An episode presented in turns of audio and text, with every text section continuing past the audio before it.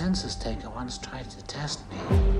I ate his liver with some fava beans and a nice Chianti. You choo choo choose me? I choose violence. Come on, let's get into character.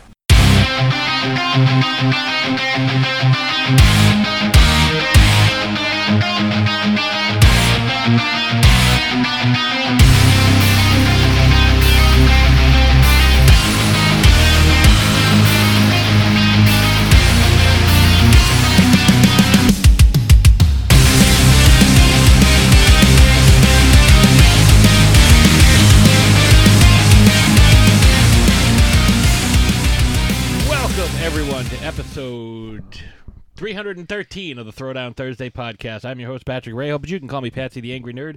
We are here broadcasting live from Magenta. Well, it's live for us, not live for you. From uh, Magenta Manor, of, of the uh, deep inside Magenta Manor in the Pat Cave. We are brought to you by Deadly Grounds Coffee and the Dorkening Podcast Network.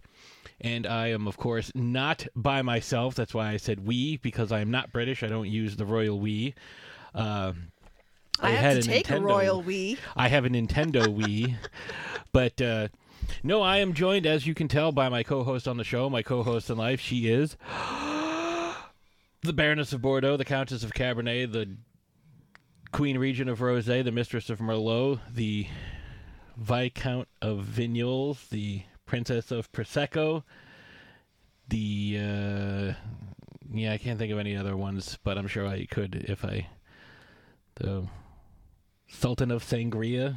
That's a new one. I haven't done that one yet. The uh, Michael Phelps of Wine, the Queen of the Monsters, the Real Housewife of Transylvania, and an honorary Lizzie, which will kind of tie into a little bit of what we're talking about today, Ashes von Nightmare. Hello. You know, I've heard that uh, a lot of people put you up on a pedestal. Oh, God. So...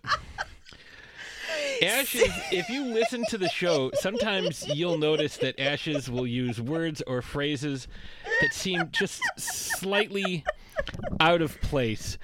And so we were talking today, and she used that term, and she was like, shouldn't put them on a pedestal. They're on, you know, they think they're up on a pedestal, but they're on a tricycle. And I was like... I am not understanding your metaphor. I'm like, and she was like being really passionate about it, and she was very confident. And I'm like, I, I'm like trying every possible combination of those words, and I'm like, I, I'm not getting your. She's like, yeah, you know, like instead of a pedestal, a tricycle, and I'm like, I really don't understand what the hell you're talking about right now.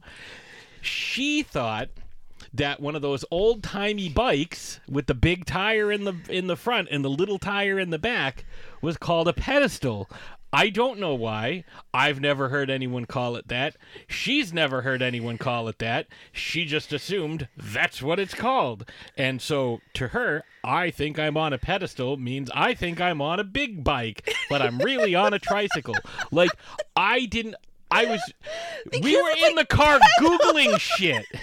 Because it's called a pedestal, and pedestal, pedal, like bike pedals. I don't know. I just I thought I thought I thought it was a thing. And I this thought is, it was the thing. And, and this is five minutes. And this is five minutes after she's like, I couldn't believe it. They went from zero to three sixty like that, and I'm like, if you go to three sixty, you. Come back around to where you started from. So you went from zero to zero. Like, did you mean zero to sixty? No, maybe like zero to one eighty. I'm like, the phrase is zero to sixty. It's it's like using a, the metaphor of a car to indicate like how quickly someone gets angry or shifts their mood. Like. Like, you're kind of mixing metaphors, like, oh, they, you know, their mood changes one hundred eighty degrees. Like, you go from, like, oh, I'm happy to, oh, my God, I'm angry. Or, oh, I'm angry. Oh, I'm happy. You know, like, manic depression. Okay, but, but I, I fully knew what I was talking about. So no, the fact that you you, maybe, maybe you just need to get on my level. If you take four of these pills, that yellow gateway over there opens up. And do you want to go visit the dwarf man with me in the gateway? Like... You might know what you're talking about. Everything she takes is prescription. It's just hard to find the right doctors. But uh, today we are going to be uh, discussing the most recent installment. Doctor McGillicuddy's. Yeah, you you have had clearly have had deep philosophical conversations with Doctor McGillicuddy at work, because uh, the ride home was an adventure. Um, no, we're going to be discussing the fourth installment of the John Wick franchise. We have touched uh, a little bit on well, who John Wick is in the past. Not just the fourth. So we're going to kind of revisit the first three. Right, and kind of, you know, expand on the mythology right, that we've gotten right. to see a little bit more of. Uh, we have a final kill count for uh, for for John Wick for the uh, first four films. Uh, we're going to talk a little bit about uh, Lance Reddick. And we're going to be talking about uh, the T V series, The Continental, as well as Ballerina, which will be coming out next year. Uh, so the two spin-offs and the potential possibility for a fifth John Wick film, uh, either with or with not uh, Keanu Reeves. But with or with not? With or with not, yes. But pedestal. With not, with not Keanu Reeves. It could be with someone else. And um, don't give me that look. I don't think the camera picked that up. I've been uh, battling a little bit of intestinal distress during the day. And I guess we'll find out, because I'm not going back to edit this. So we'll find out if anybody... Uh... See, now people are going to rewind it and listen to see if they heard anything. Um, so... We wanted to start this off by talking a little about, bit about some of our favorite action franchises, and we were actually discussing this on the way into work this morning, uh, heading to the lab, because there are a lot that you haven't seen that I'm like, oh, you need to see this. And then we started getting to a little bit of a philosophical discussion on, like, what is action and, like, what is what's considered action. And it's like, is Star Wars considered action? And I think that's more of like a space western myself, because everything's based off of samurai movies, and western movies are based off of samurai. And like, we literally have desert planets and guys having shootouts in some of the Star Wars stuff. Like we saw at the uh, end of the Book of Boba Fett, you know, guys having shootouts under the twin suns of Tatooine. But uh, what are some of your... Uh, So I didn't just go with franchises. I just stuck with action films in general, because yeah. to be completely honest, I haven't seen enough action franchises. Well, there's also a lot to of... make a fair assumption, you know, to... to... Assessment. Yeah, that's well, there's the word. Also, there's also, you know, several uh, one-off movies, like, you know, Commando is a one-off, um, Cobra is a one-off, but still uh, a highly regarded action film. So... You know, there's a lot of these like Action Jackson films, and I which I haven't seen, but uh... so one franchise that is on my list, because I have seen all of these films thus far, is John Wick. I love these movies, and if they continue to make them and all of these spin-offs, I will gladly jump back into this world and absorb as much of it as possible. I just think it's so much fun. Yeah, I mean, there's a lot of really cool characters. Like, the, the mythology is uh, pretty wild. I mean, it seems like there are more assassins than there should be, as we saw from the end of John Wick two uh, and the beginning of John Wick three. Yeah, well, I mean, I do kind of like the fact that there are, like, these assassin clubs. It, yes, but, like... Like I said, like just in New York, like and like the, the he the... walks through the train station and there's like four hundred people that are that are assassins. And the Continental, like all the different Continental the hotels, Continentals all over uh, all over the world. Yep, you know we get to um... see the Continental Osaka in this one, mm-hmm. which is kind of cool. And you know it's becoming uh, to kind of speak of the uh, some of the. Um, Uh, action franchises, it's kind of turning into The Expendables when it comes to martial arts. I mean, just in this film alone, we got Donnie Yen uh, as Kane. We got uh, Hiroyuki Sanada, who I fucking love, uh, who we last saw in Bullet Train, mm-hmm. but we also saw in uh, Lost, uh, Endgame, um... Mortal Kombat. Like, I love Hiroyuki Sanada. He's so good. He's so awesome. Um, and then we saw Scott Adkins in a fat suit, which is kind of a tie-in to uh, Donnie Yen is in a film. And if you're not familiar with Donnie Yen, check out the Ip Man series. Also, if you saw Rogue One, he plays uh, not Baze Malbus. Oh my God, why can't I think of his name? He's like one of my favorite characters too. Uh, uh, no, uh, Chirrut Îmwe. Sorry, I knew I was I was forgetting, and this is going to come out on May the fourth, and had we planned it, we probably would have done a Star Wars episode now that I'm thinking about it, but everybody's going to be doing Star Wars episodes. Nobody's doing a John Wick episode. Star Wars. Uh, yeah, we have Randy Newman Star doing Wars. The theme song. That's a terrible Randy Space Newman. Space is the place for Star Wars. That's terrible. That was like the worst Randy Newman I've ever heard. Space is the place for Star Wars. Yeah, that's exactly what I did. That's exactly what I sounded like. I don't know what you uh, heard. So Donnie Yen was in a film called Enter the Fat Dragon, where he wore a fat suit, and like he's a phenomenal martial artist. Um, but uh, getting to see all these different, uh, different like if you see the film, when you see Scott Adkins in his fat suit playing like a big fat German hitman, like. He's super fucking, like, he kicks the shit out of John Wick yeah. for a while. Yeah, it was uh, almost a little off-putting because you wouldn't necessarily su- suspect, if you don't expect know, that. If you don't know who Scott Adkins, Scott Adkins is, and you see this movie and you're like, holy shit, why is this fat guy beating the shit out of John Wick? Like, what the fuck?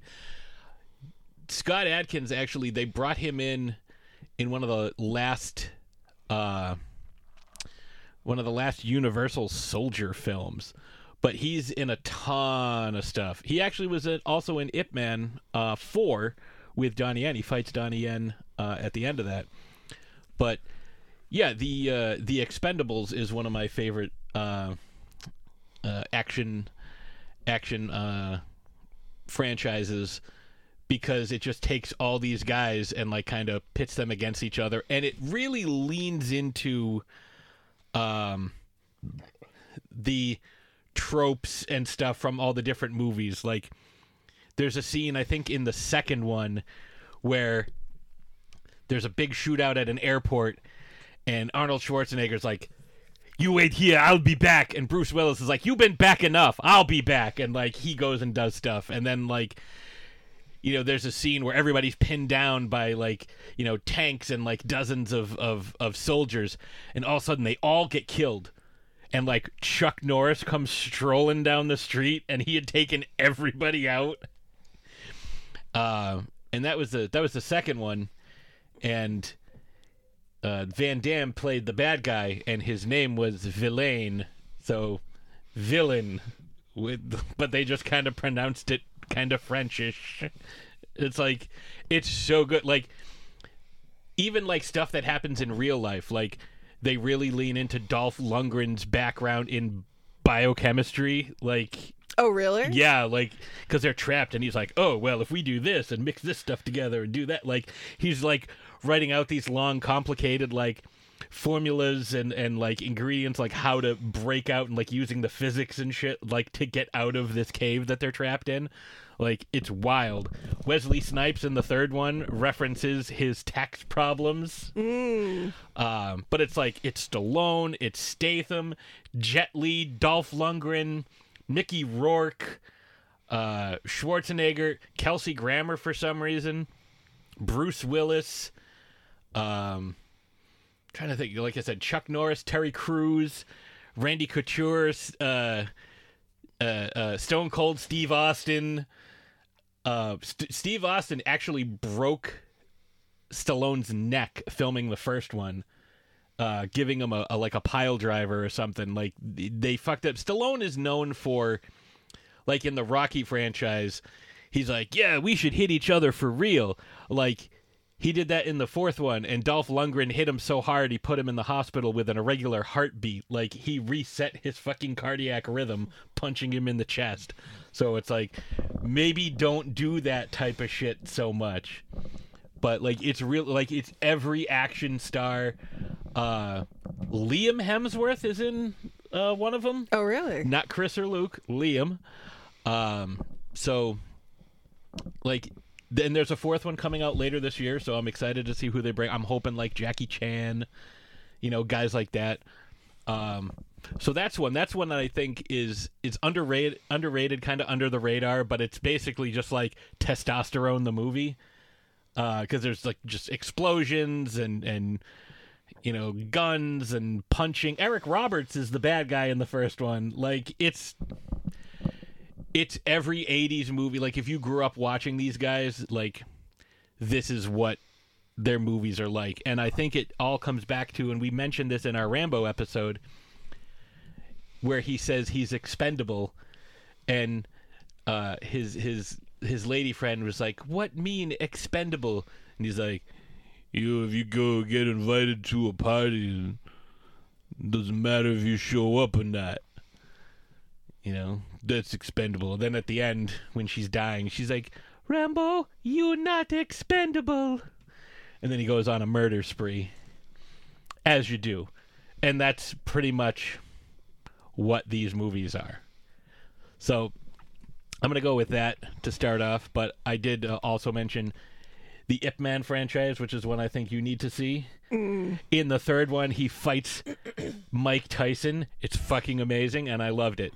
Uh, so I, see, I, I do find myself really enjoying Donnie Yen's work, what I've seen thus far, so I, I really feel like I need so to check this out. So it's basically just this and Star Wars. He's Let done... It... I feel like I've watched something else with him in it. We'd have to look it up, but I know you like I, you've gotten to see a bit of him in Star Wars and in this, obviously. Um, uh, but next on my list is The Matrix. Yep, and that's one that we we covered, obviously. All yeah, four of those. Um, really loved the first one, and the action in the first one is I, I thought was fantastic. It's revolutionary. I mean, yeah, I mean the action f- throughout all of them, for the most part, is just I mean, they really kind of broke the mold as far as action sequences go. Yeah, like the first time that they did uh, the the the filming for Bullet Time, where they had all the cameras lined up on the green screen, so you could see like that three sixty degree view. Oh, I remember seeing it in the theater in nineteen ninety-nine. And I thought See, it was... I, I wish I had seen these in the theater. Well, I was eighteen, I feel so I like I feel like it was would have been a, a really good time. I even saw the third. I didn't see the second one in the theater, but I saw the third one, and I remember going to see Dreamcatcher in the theater. Like I had gotten to the theater and I didn't know what I wanted to see because it was just me. I was going by myself for my birthday because you know. I didn't have a lot of friends that wanted to hang out with me on my birthday, so I was like, I'm going to go see a movie by myself. And I didn't know what I wanted to see, but I knew everything was starting around the same time. And when I got there, I was going to see either uh, it's like Tears of the Sun or something with Bruce Willis, The Core, which we have watched, and that's a lot of fun. Like, it's scientific mumbo-jumbo nonsense, but, like, the cast in it is amazing. Like, you've got all these, you know... Hilary Swank and Delroy Lindo and Aaron Eckhart and the Tooch. The like, Tooch! Like, such a good cast. Love Stanley um, Tucci. Or Dreamcatcher, and I ended up going to see Dreamcatcher because it had a preview, uh, The Final Flight of the Osiris, which is kind of like a, a, almost like a, not like a trailer, but like a little continuity thing between the second and the third movies, so, um... I, I like The Matrix too. I own the the digital video discs, like a special edition thing with the Animatrix and everything. Um, another really good action franchise that I think has flown under the radar, but is, again, getting a fourth film this year, uh, is the Beverly Hills Cop franchise. It's uh, it's got a, a really good mix of humor and action. Uh, Eddie Murphy's really funny. Um, the bad guy, I can't remember his name for the life of me. I always want to call him Rutger Hauer, and it's not Rutger Hauer. Uh, or maybe it is. I don't know. Let me look it up while I'm doing this. But he, uh, He's also the bad guy from Rambo two. But the thing that I always noticed, even when I was a kid, about this one is that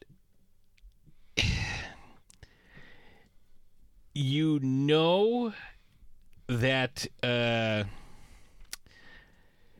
nobody's doing their own stunts because the guys just don't look. All right, Stephen Burkoff is his name. Played Victor Maitland.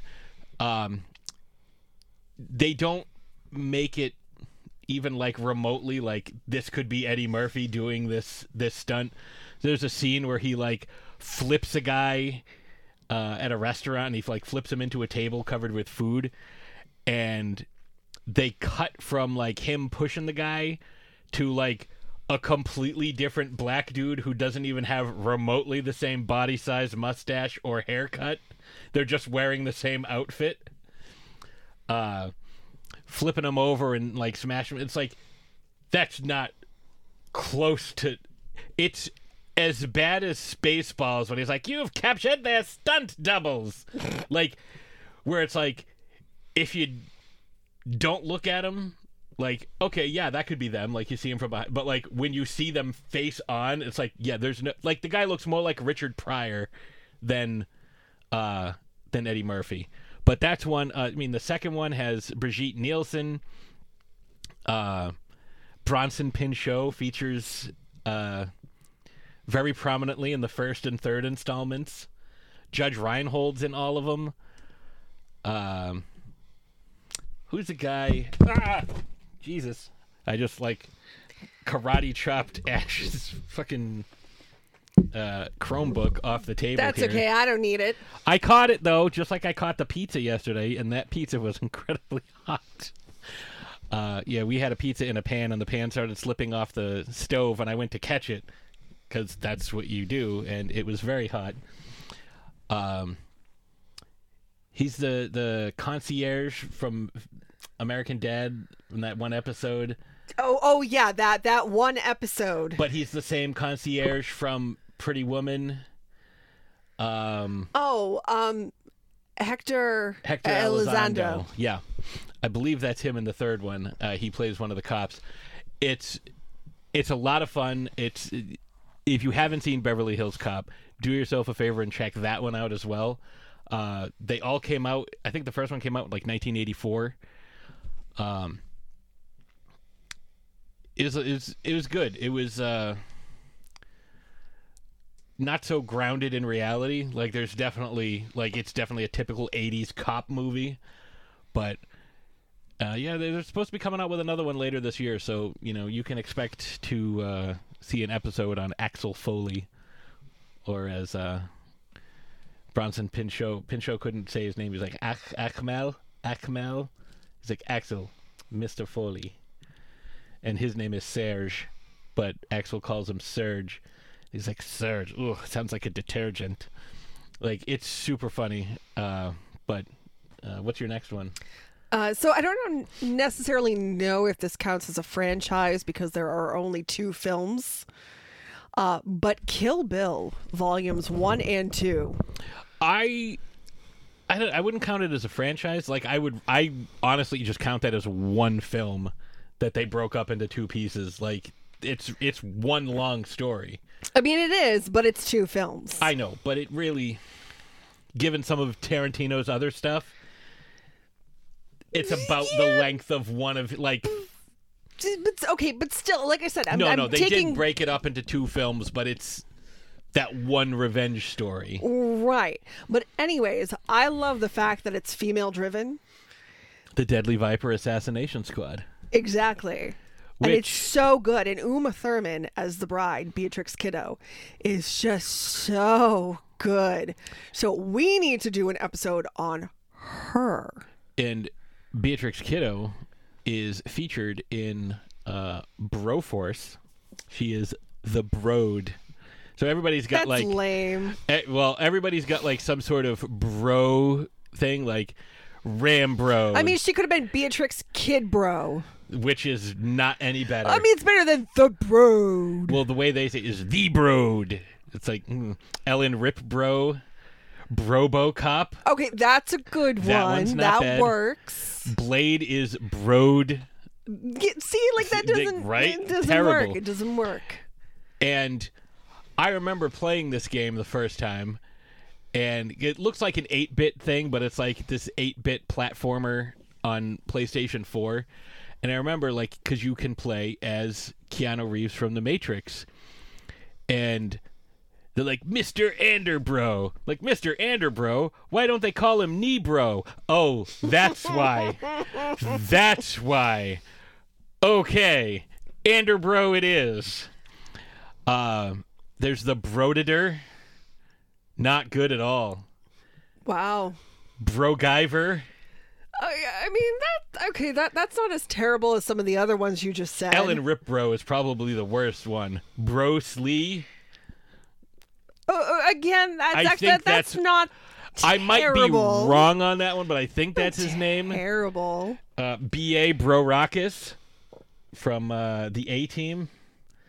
Um, I forget what Snake Plissken's name is, but it's something awful, too. Like, they just stick bro in everything.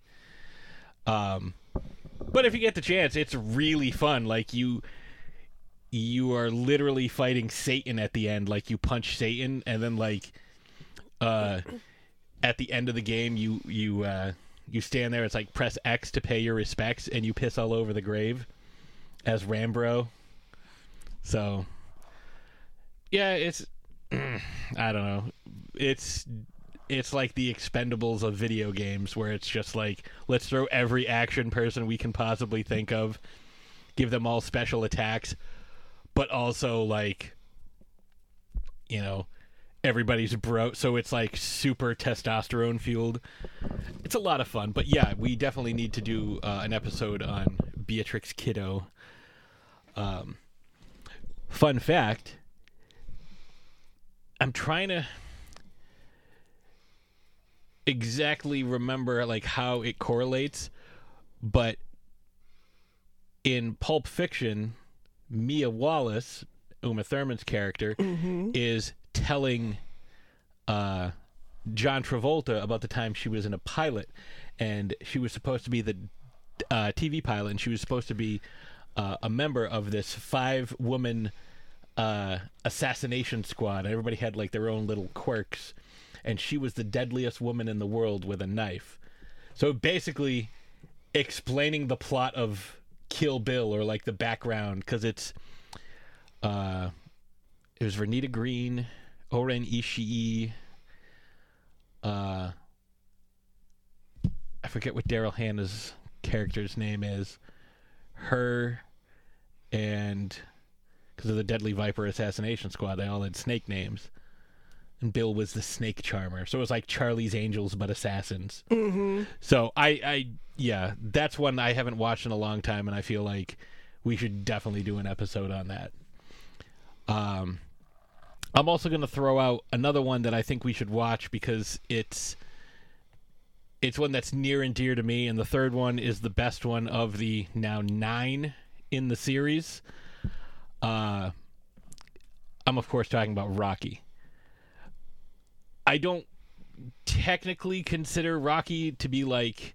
I consider it more of like a sports film than uh, an action film, because there's a lot of like interpersonal drama that goes on, uh, especially in the first one and the third one.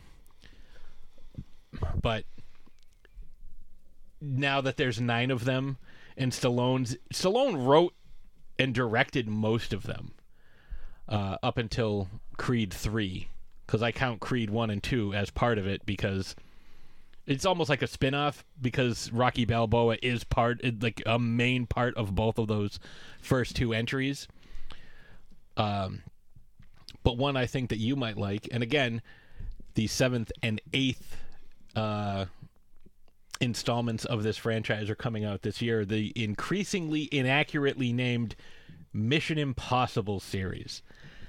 I recently watched all six of these for the first time uh, over the last month. And they're really good. The only one that I kind of had an issue with was Uh, the second one, which came out in two thousand, like the, I guess the first one came out in nineteen ninety-six, so this is an almost thirty-year franchise. Um, but like it's it's aggressively like two thousands. Like it's everything you remember from two. Like the theme song is by Limp Bizkit. Like it's ridiculous. Mm. Um. I like most of them. Uh, like I liked five out of the six of them. That was it was a really good series, and I definitely think that uh, you would enjoy them because it's not just like, oh, let me do some wacky stuff. Like it's it's legitimately entertaining, and like there are good plot points and uh, really good acting.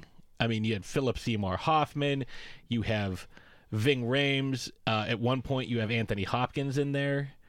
Um, you've got, you know, obviously Tom Cruise and, um, who the hell else is on the team? Jeremy Renner for a little bit. Um, Dougray Scott. Um, what's his name? Simon Pegg.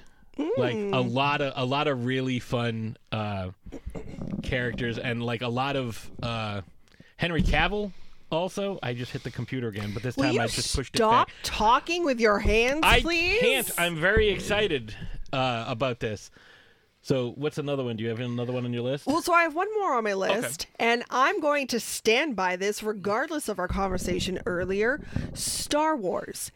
One in particular, though, really stands out because I was I was going back and I was thinking of, of you know, the original trilogy and the, the Ridge Tridge, you know, the the the uh, episodes one through three, and then the most recent episodes uh, se- uh, seven, eight, and nine, but then also the companion films, and I think there's one film in particular that could re- that, that that really fits the mold of an action film. That that it doesn't feel like a Western.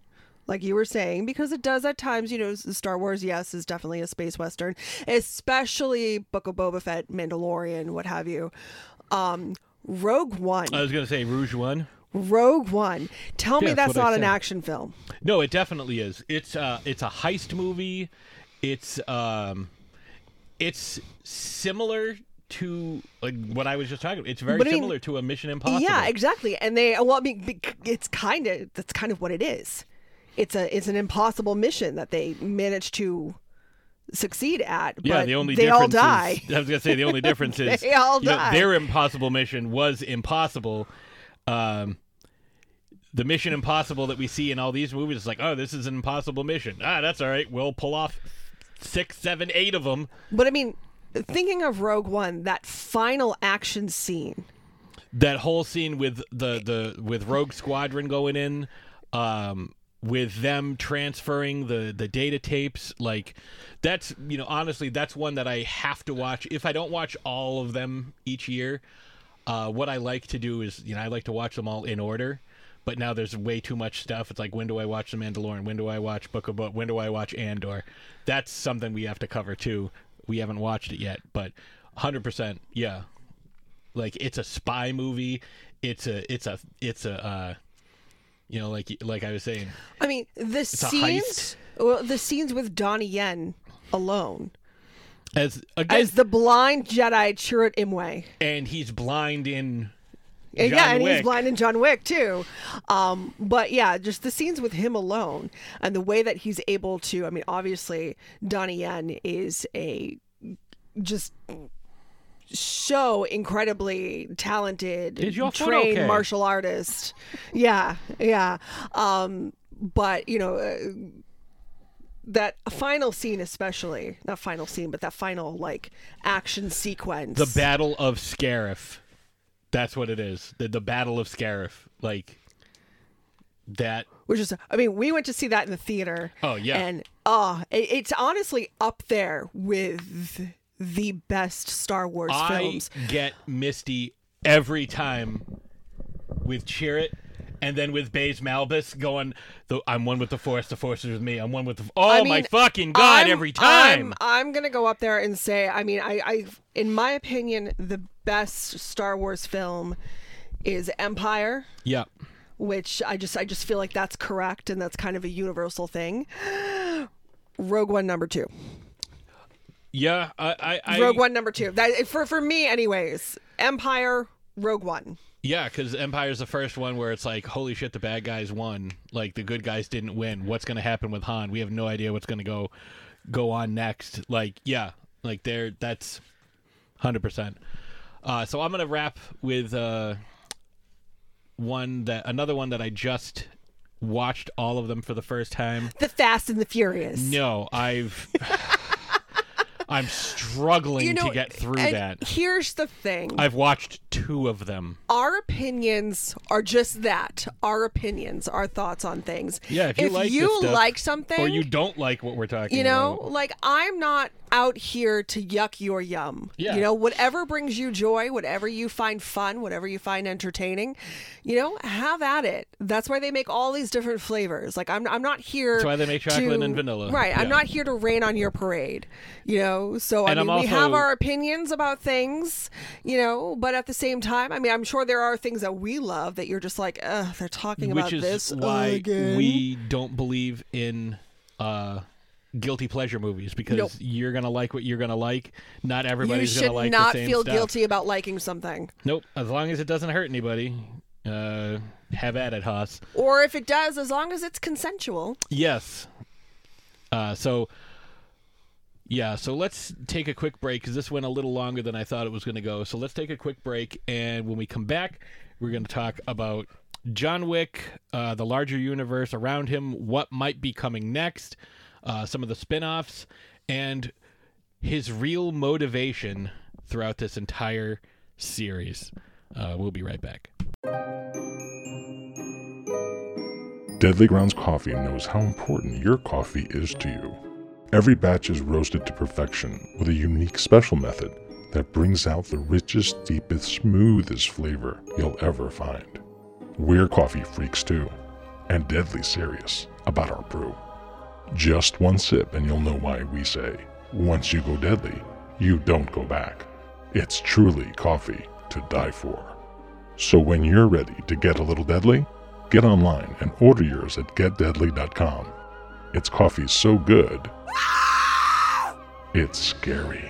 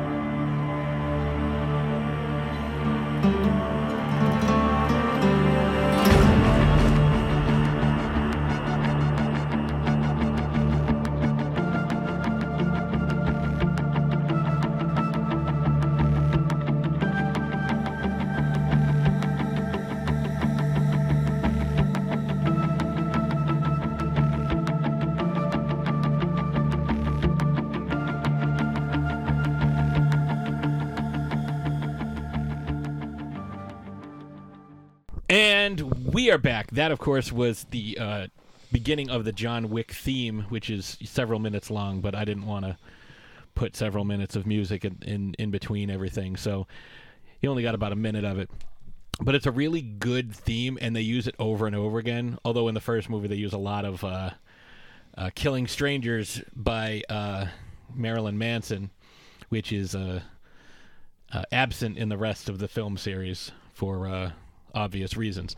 So if you have not uh, seen the John Wick franchise, or you are uh, just somebody who hasn't watched them in a while, we're going to get you caught up real quick on uh, who John Wick is and, um, you know, where where uh, he's at coming into this fourth installment. So John Wick was a highly trained assassin, Uh, who was taught by the Ruska Roma to be, and his real name is John Donnie, and he was taught uh, various fighting styles as well as ballet uh, to learn how to, you know, not only have uh, incredible strength, because I don't know if you've ever looked at a, uh, the body of a dancer, but they have muscles on muscles on muscles. Well, they're, and they're very lean and they are very graceful. So a lot of athletes will actually take ballet. Football players especially. Yeah, uh, uh, sometimes hockey players will as well. To learn how to control your body and maintain balance in weird weird uh, positions. Uh, you know, not get knocked off your center of gravity, all that type of stuff. So they incorporate that, and we see that in the second film, but I'm getting ahead of myself a little bit. Um, as he is uh, being trained, he ends up joining the Marines, uh, becomes an elite marksman, uh, leaves the Marines, and, you know, starts to make a name for himself as a gun for hire, uh, works with the mafia a lot, ends up working with... Uh, Oh, now I can't think of his name. The the Russian guy from the, the first movie. Uh, look that up real quick. Uh, so he... Uh, Viggo. Viggo. I don't remember his last name. Uh, but Viggo Tarasov. Tarasov, that's right. Uh, so Viggo Tarasov uh, hires him, and in the course of performing all his different duties, he meets a woman named Helen, and falls madly in love with her, and one day approaches uh, Viggo... and says, hey, I need to get out. Now, I haven't seen anything that has told me definitively one way or the other that Helen knew what John was. Like, if she knew he was an assassin, if he she knew he was, like, this dangerous, you know, spooky, almost supernatural... Mm, Baba uh, Yaga. So Baba Yaga is, uh, we found this out through the pitch meeting. Baba Yaga is a uh, an old, they say that means boogeyman, but that's actually Babega, uh, because the Baba Yaga is an old woman with drooping pendulous breasts. And as they say in the, the pitch meeting, so how droopy, let's like, let me know how pendulous and droopy the breasts are on John Wick. Uh, so it's a slight translation error, whatever. It happens, happens all the time in movies and books, and, you know, that's what happens when you put yourself on a pedestal. So, see, that's a callback. That's you just, a callback. You just go from zero to three sixty like that. It's it's crazy.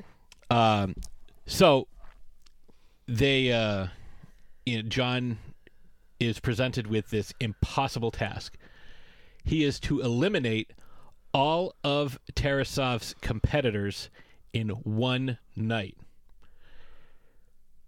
In order to do this, uh, he enlists the aid of Santino D'Antonio, uh, to whom he provides a marker, which is a blood oath saying that at some point, uh, if he ever has the need for it, Santino may call on John to perform a favor for him, any favor, it doesn't matter what.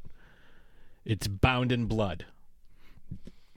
And that ends up being the the the driving force of the second film. But John's wife eventually uh, passes away. Uh, we never are really told what happens. Uh, usually... being the spouse of a protagonist in an action series is so I believe fatal. It's cancer. It, yeah, and there's actually a scene of John unplugging her life support or turning it off, or telling the doctor to turn it off and allowing her to pass. Uh, but before she did, she um, she gave him uh, a puppy. She had well, a puppy delivered. So she set it up. So this is what happens um, sometimes when someone knows that uh, it's kind of like end of life preparation. So when it's like a will, they're so, part of their will. Well, well, kind of, yeah. So they're able to make all of these arrangements. Sometimes people can plan their own funerals.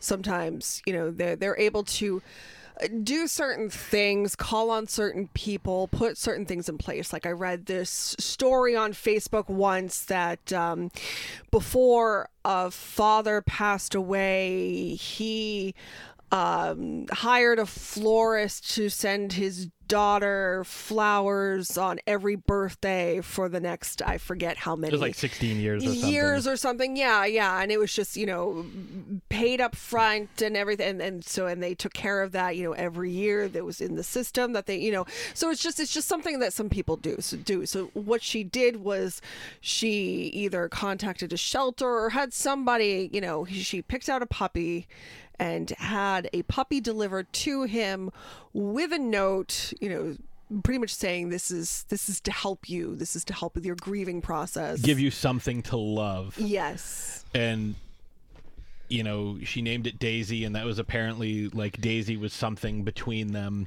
Like he had a, uh, it's either a necklace or a bracelet of daisies, like a daisy chain. Like that mm-hmm. was like their thing.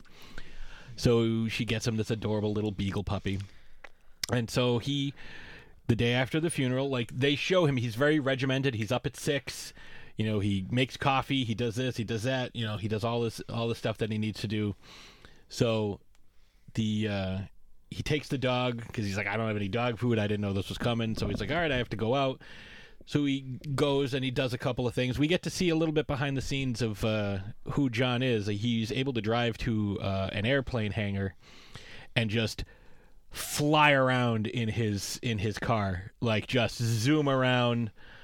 Uh, like the security guard lets him in, like sees him. They don't exchange any words, but he goes in and and on his way home, he's getting uh, some gas.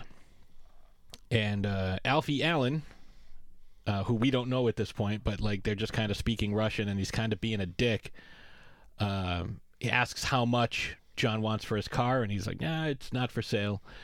And then he's like, oh, look at your dog. Oh, I love dogs. And he's like talking to the dog in Russian, saying like, everything has its price, bitch. And John answers him in Russian saying, not this bitch. So in the middle of the night, John is woken up by noises downstairs. And it's Alfie Allen and his friends who have come to his house, beat the living shit out of him with a baseball bat, and mm-hmm. kill his dog and steal his car. John buries the dog, cleans up all the blood, throws on a jacket, hops on the bus, because the other car that they had, uh, that he had in his garage was also absolutely destroyed. Uh, tires slashed, you know, baseball bat through the windshield. Hops on a bus and goes to see his friend Aurelio. Now, we see uh, some cuts back and forth. We see Alfie Allen and his friends uh, driving to Aurelio's chop shop. And obviously, this is someone that he knew from, you know, his time as an uh, as an assassin. And he sees the car and knows instantly that it's John Wick's car. And he's like, he's like, where'd you where'd you get this car? And he's like, I took it, and like, you know, what does it matter? Get me, you know, fresh paperwork, fresh uh, V I N, all that. And he's like, the guy who owned it, did you kill him? He's like, nah, but we fucked up his dog, though. And he punches uh, Alfie Allen in the face. Because Alfie Allen does not understand. He is the son of, you know, uh, we find out, uh, Tarasov. Yes. And it's like, holy shit, like, you don't know what you did. And it's the greatest thing, and I remember explaining this to my dad when I was trying to get him to watch John Wick. There's a phone call that comes in later uh, at Aurelio's, and it's it's Viggo, and he says, I heard you uh, struck my son. Yes, sir, I did. You want to tell me why? Well, uh, well, sir, he uh, stole John Wick's car and killed his dog. And Viggo just says, oh, and hangs up. Mm-hmm. And you're right there. And that was in the trailer. I remember seeing it, and it's like, holy shit, this dude must be fucking bad, bad news. Okay, let's just see exactly what happened. So when he shows up, like, you know, he starts giving his son a little bit of background on what's going on. He's like, it's like he hits him, and he's like, he's smacking him around, and he's like, He's like, it's not what you did that makes me so angry. It's who you did it to. And he's like, who? That fucking nobody? And he's like, that fucking nobody is John Wick. And they're cutting this as, you know, so they have like the two scenes together. John smashing the the floor in his basement with a sledgehammer, and you're like, what the fuck is he doing? Mm-hmm. And Viggo is explaining that he gave John an impossible task and how they refer to him as the boogeyman, but that's not quite right. He's not the boogeyman. He's the guy you send to kill the fucking boogeyman. And then we see uh, the floor is broken up, and he pulls this huge black case, and it's full of gold coins, a suit, and guns. His phone rings, and he picks it up, and it's Viggo calling him. John doesn't say a fucking word as Vigo's trying to, like, you know, hey, this is my dumbass son. I'm really sorry to hear about your wife. Uh, yeah, about what happened. We're super sorry. Like, please don't do anything crazy. And John just hangs up. And they ask him, he's like, somebody asked him, was like, what did he say? And Viggo just goes, enough. Mm-hmm. Like... So one of the things I love about this character is that he is a man of few words.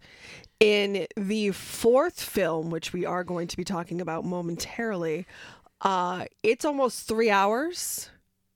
And he says three hundred fifty words. That is it. So ten words... Uh, an hour, basically. Well, a word a minute.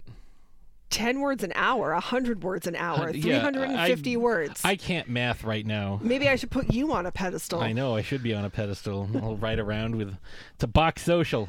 That's actually called a uh, penny farthing, just for anyone who's... Yeah, learned that today. So, yeah. Uh... Um, so John uh, is hellbent on now... killing Alfie Allen, uh, who, for some reason, I can't think of his name. Victor? Victor Tarasov? It's uh, Viggo. Let me tell you. Greg? Duke? Mitch? I don't know. He's he's uh, he's going after him. And in his pursuit, we get to see some of the... Yosef. Yosef, yes. Yosef Tarasov. We get to see all the the... the training that Keanu went through. Uh, you have some stats about his, uh, his, um, like what he did for his, how many, how, the percentage of stunts that he performed himself. Yeah. So in the first film, he did ninety percent of his own stunts. He trained for four months, eight hours a day. And that training included, uh, hours in a gym, strict diet and stretches, learned choreography. Although he had previous martial arts experience, the directors wanted to create a style fitting for John Wick and had Reeves train in judo, Japanese jiu-jitsu, Brazilian jiu-jitsu, and arnis. He also took tactical gun courses with the L A SWAT and Navy SEALs, and he also learned how to stunt draw. He also learned stunt driving skills, including how to drift a car while aiming a gun. Which he used quite a bit. So he ends up... Uh, we get to see a little bit of the, the, the background of this. So he decides he's going after Yosef. And he is going to take him out, and nothing is going to stop him. John's... Uh, this is the lowest kill count uh, of any of the four films. John massacres his way through seventy-seven people. He uh, goes through anyone and everyone. Uh, it's a thing of absolute beauty. Uh, he kills a bunch of people in a variety of ways. And one of the stories about him is how he once killed three men in a bar with a pencil. That gets told several times throughout the franchise. Mm-hmm. Um, and you do get to see a little bit of that uh, in a couple of uh, in in the third one, yeah, the third one. He uh, he is pretty much indestructible, as we will see. Like, he gets injured, and he just kind of gets sewn up, and you know he he's in rough shape because we see the opening of the film is also the final scene of the film, pretty much. Um, it's him slowly crashing an S U V well, and I mean, falling and, out of it like he's dead. And even though, like, he's this vicious, militant killing machine. You know, he also gets his ass kicked too. Like some of those fight it's scenes realistic. are I was just going to say some of those fight scenes are of the most realistic fight scenes you will see. Sometimes in action films it's almost too clean. It's too, you know, I mean like the the hero doesn't even get a scratch. Steven Seagal never gets hit. Steven Seagal never gets hit because he's like, "Oh, no one could possibly ever hit me." But like it's with this like he's fighting dozens of people. Like people are shooting at him. He oh, gets like, stabbed. He yeah, gets well, punched. Exactly. He gets yeah, kicked. he's he's gets. At one he's, point, he gets thrown off a fucking balcony in this. Yeah, you know he's shot numerous times. And there are, I would say, at least half a dozen times throughout this movie where he should have died. I mean, but someone either refused to kill him or intervened on his behalf. I feel like to call him resilient is an understatement. There is a line that Viggo says to his son. John is a man of focus, commitment, sheer will, something you know very little about. I once saw him kill three men in a bar with a pencil. With a fucking pencil. Like, it's so good. Like, John is a man of commitment, focus, and will. Once he sets his mind on a task, he's a master uh, tactician. He knows uh, how to fight with a variety of weapons, is a master of all kinds of different guns, as we see at the beginning of the third one, where he uh, hides out in like a... Uh, he, people are chasing him, and he's able to... They're in like a, an antique weapons store, and he is able to cobble together a working gun from multiple gun parts. Like he takes them apart, puts them back together with different firing pins, different cylinders, so it'll fire the one bullet that he fucking has. He also has a lot of friends too, or I should say people who People who owe him favors knows. and people um, who... Well, I was just thinking like, like Lawrence Fishburne's character. They become friends because he has nowhere else to go. And I think with, with that character, the Bowery King, he... Um, He sees an opportunity where if he can get John Wick to owe him a favor, like he's friends with Winston, he's friends with Chiron, played by the late uh, Lance Reddick, who actually passed away on March seventeenth, a week before John Wick four came out. And ironically, uh, this was not his last movie. He is to appear in the spinoff that is coming out next year. And that was the last thing he filmed. So, you know, over a year after we lost him, we will be getting to see uh, something that he filmed. And just a side note, how perfect was he as the concierge? Lance Reddick is so good in everything. Like, I loved him in Lost. That was, like, the first time I saw him. But he's also, he plays an amazing role in the Forbidden West uh, Horizon games. Forbidden West and Zero Dawn as Silence, who is like this weird, creepy dude that like you really don't know what his motivations are, but he's fucking awesome. So John ma- manages to massacre his way through everyone, eventually killing uh, Yosef, whose last words were, "It was just a fucking blam." He got shot in the face. He was mm-hmm. just gonna say, "It's just a fucking dog," but it wasn't. But it wasn't. It was like, so much more than that. He he says to him at one point, um, hold on, let me. But like, side note, I would absolutely do the same thing. You you massacre my pet, my, my family member, my furry family member who I love so much. You better watch your back because I am coming for you. Coming for you and everyone you love. He talked about how, like, the, the the when Helen died, I lost everything until that dog arrived on my doorstep, a final gift from my wife. In that moment, I received some semblance of hope, an opportunity to grieve unalone, and your son took that from me. Stole that from me.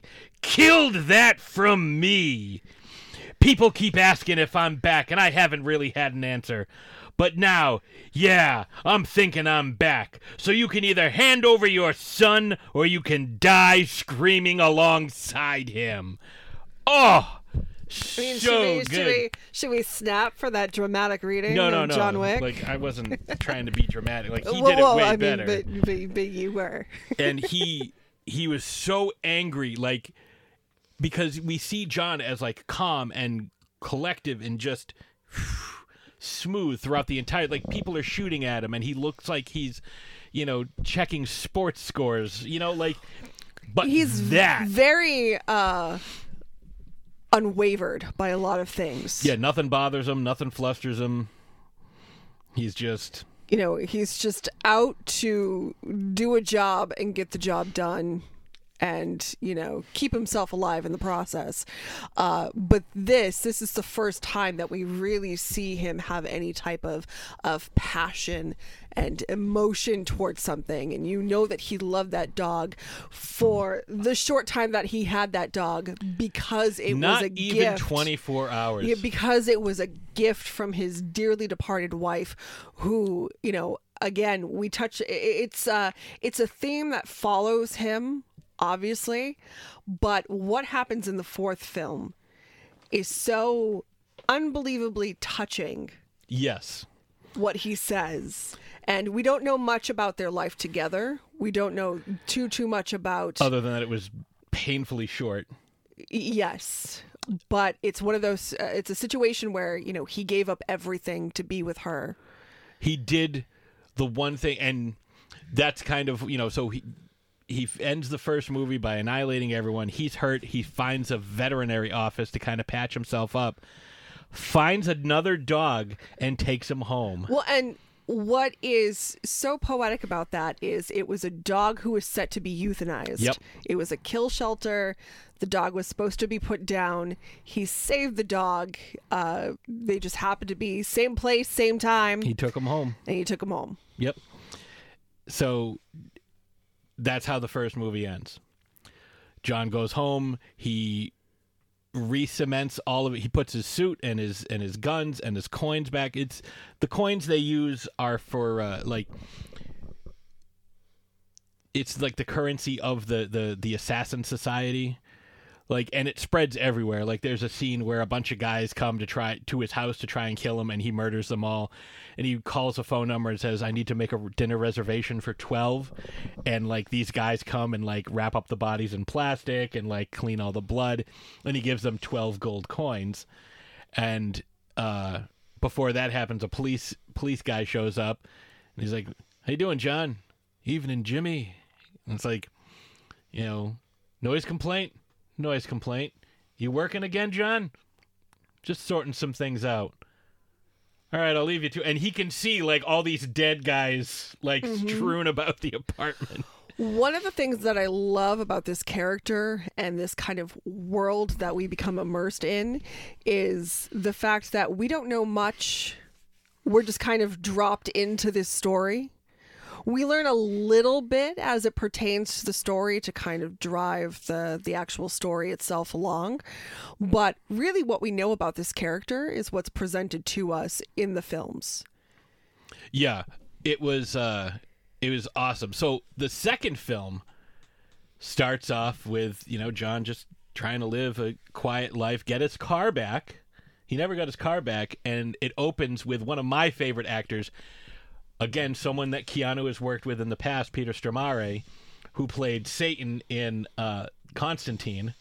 Which... Um, the sequel's coming out. Both of them have signed on yep. to do Constantine two. There isn't a script yet. They haven't cast anybody else, but both of them had said y- yes. And that's something that Keanu Reeves has kind of been. Uh, they he's people have asked him in interviews, he, like, if you could do a sequel, what would you do? And he said he would always say Constantine. Yes. Yeah. Yeah. Um. So he gets his car back, and Peter Stormare is telling the story about, like, he's telling his his guy, he's like, "Oh, he killed three guys with a pencil," and again the guy's like, "Yeah, yeah, I know, pencil. Yeah, I heard the story." And he's like, "Who does that?" Like, Peter Stormare is fucking awesome. He's Viggo Tarasov's brother. Uh, and he just is in this opening scene. So he goes and uh, gets his car back, destroys it in the process, but gets the car back and then trying to settle down into a normal life until Santino D'Antonio shows up. And when Santino shows up, uh, John's like, I really don't. He's like, I I got out. I can't. He's like, you already came back. I heard about everything you did. He's like, I'm not really back. Like, I just had to take care of this one thing. And he's like, you owe me a marker, John. And John's like, I can't. I, I don't find somebody else. Just, I don't want to do it. So the assassins all operate uh, what's called under the table. And the table is uh, a twelve-member council. And we've only seen a couple of members. We haven't seen everyone, but it's a twelve-member council, including an adjudicator and uh, a harbinger, played by Clancy Brown, mm-hmm. um, an elder, who we see two different ones. The first one was Saeed Taguchi uh, in John Wick three. Uh, but every every family has a member at the table, and his Santino D'Antonio's sister has just been elevated, and she's going to have a coronation, and he wants John to kill his sister. And because John has the marker, he has to do this. So he travels to Italy, takes care of what he has to take care of, and then Santino is like, well, you know, I can't let the murder of my sister go unpunished, so I had to put a fourteen million dollars bounty on your head. Because, oh no, a seven million dollars. It's like, I, I can't let that just go. It's like, what a fucking piece of shit. It's like, you hired me to kill your sister, and then you're like, oh, I have to get revenge on you for doing the thing that I hired you to do. Mm-hmm.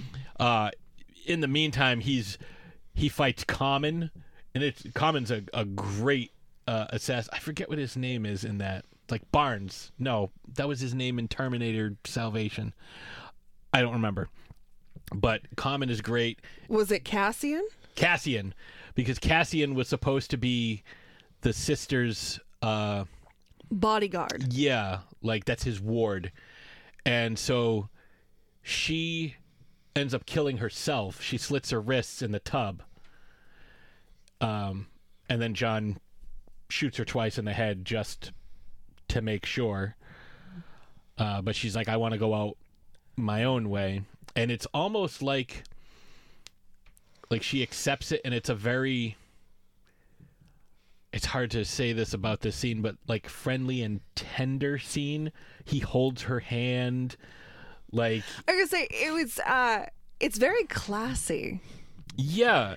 It's a it's a it's not what you would expect. It's not an execution. It's almost and like an she, assisted well, I suicide. Mean, you know, she also realizes that, you know, he's there. She's not going to make it out alive regardless. So he at least has the en- enough respect for her. And that's the thing, too. He has a lot of respect for people, for certain people. Uh, he has enough respect for her to allow her to go out on her own terms. And he's not a monster. No, he's, you know, he's not completely heartless because he has no no choice. Right. And she understands that. And she's also trying to make it easy on him as well, because she knows that he doesn't want to do it. Yeah. So John spends the rest of the time trying to avoid this uh, this bounty and having to go back and kill Santino. And Winston, his friend from the uh, New York Continental, uh, played by Ian McShane, is like, you know, this is what you have to do. There are rules. You know, you have to abide by the rules. But then he talks to Santino. He's like, you do realize what you did. Like, I know you wanted your seat at the high table, but, like, John's going to fuck you up. Like, what? What were you thinking? Yeah, it's like you just signed your own death sentence. Like, you're you're done. You're not going to get your seat at the high table because you're not going to make it to the high table. Yeah, it's... So he goes through the whole movie, and in this one, he kills one hundred twenty-eight people. And you know, he the, we get a little bit more of a peek behind the curtain with this, because we get to see, you know, another Continentals. We've seen the New York one. Now we get to see the one in uh, in Rome. And the first thing they ask John is if he's there to kill the Pope. um, but he, you know, everybody knows him. No matter where he goes, everybody knows him. Oh, Mister Wick, Mister Wick. Uh, and he goes to see a tailor. He goes to see uh, somebody with uh, structural knowledge of, uh, like, because this uh, this countess, this I forget her name, but she's trying to the one he's supposed to assassinate, Santino's sister, lives in like this old palatial Gianna. Gianna, this old palatial estate, and it's, you know, uh, not a ruin, but like it's a it's an ancient structure in Rome that hasn't been updated in a thousand years, you know, but it's so well built that it's still standing and still functioning as like her her base of operations. So he has to like figure out the plans, then uh had to go and see the sommelier, played by the incomparable Peter Serafinowicz, and the sommelier is helping him. Uh, that's the code name for the guy who is the their armorer, essentially. Mm-hmm. He's like, I need something for dessert, something bold, robust. Like, and they're talking in wine terms. It's like, I know you fancy the German varietals, but have you tried the Italian? Like, and he's just, it's so good. And he's like offering him all these different types of weapons, and um. you know, he's hiding them at certain points because he's sure he's going to get double-crossed, because of course he fucking is. And so, like, there's these great action sequences. Um, we get to see a little bit more of a fight between him and he and Cassian, which spills over into the lobby of the Continental. And the guy who runs that Continental is like, hey, just remember, no business can be conducted on Continental grounds. So it's like, if you're there, even if you're just touching the stairs, as we see in uh, the third one, you are under the protection of the Continental. Like, out on the sidewalk, you're fucked, but if you're touching the stairs, if any, like, it's like base in freeze tag. Yes, that's actually a really good way of putting it, yes. So he and Cassian each go and they get a drink. They share a drink together. And Cassian pays for it and says, consider this a professional courtesy. And again, they meet up later on. They try to kill each other again. John ends up... Uh, he's a, he's also an expert on um, anatomy and physiology because, you know, as he told... Uh, the Bowery King, he met John once and John gave him the opportunity. He's like, you can pull this knife out and try to kill me, or you can leave it in, go to the hospital and get patched up and you won't die. But if you pull it out, you'll die. He did this, a similar thing to Cassian. Um, so by the end of this movie, he kills everybody, kills one hundred twenty-eight people in this one. So he's in, up to two oh five. Right. Including... Santino, who is eating dinner in in the Continental, in the Con- and Winston tries to stop him, and he's like, I have no choice but to declare you excommunicado, which means, and he gives him an hour. Uh like all of the um services provided by the Continental, and by extension like the assassin network, you have an hour until you can use them again.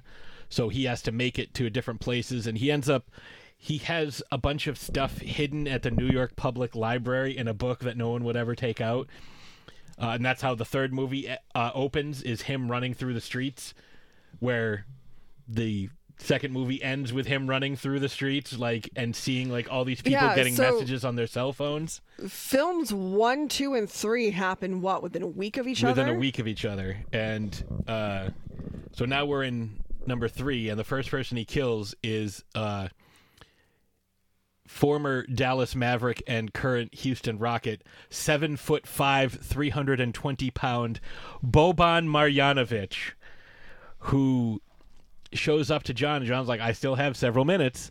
And he's like, who's gonna know? And he's like, you sure you want to do this? And John kills him with a fucking book. Kills him with a book in the library. Which I think is more impressive than a pencil.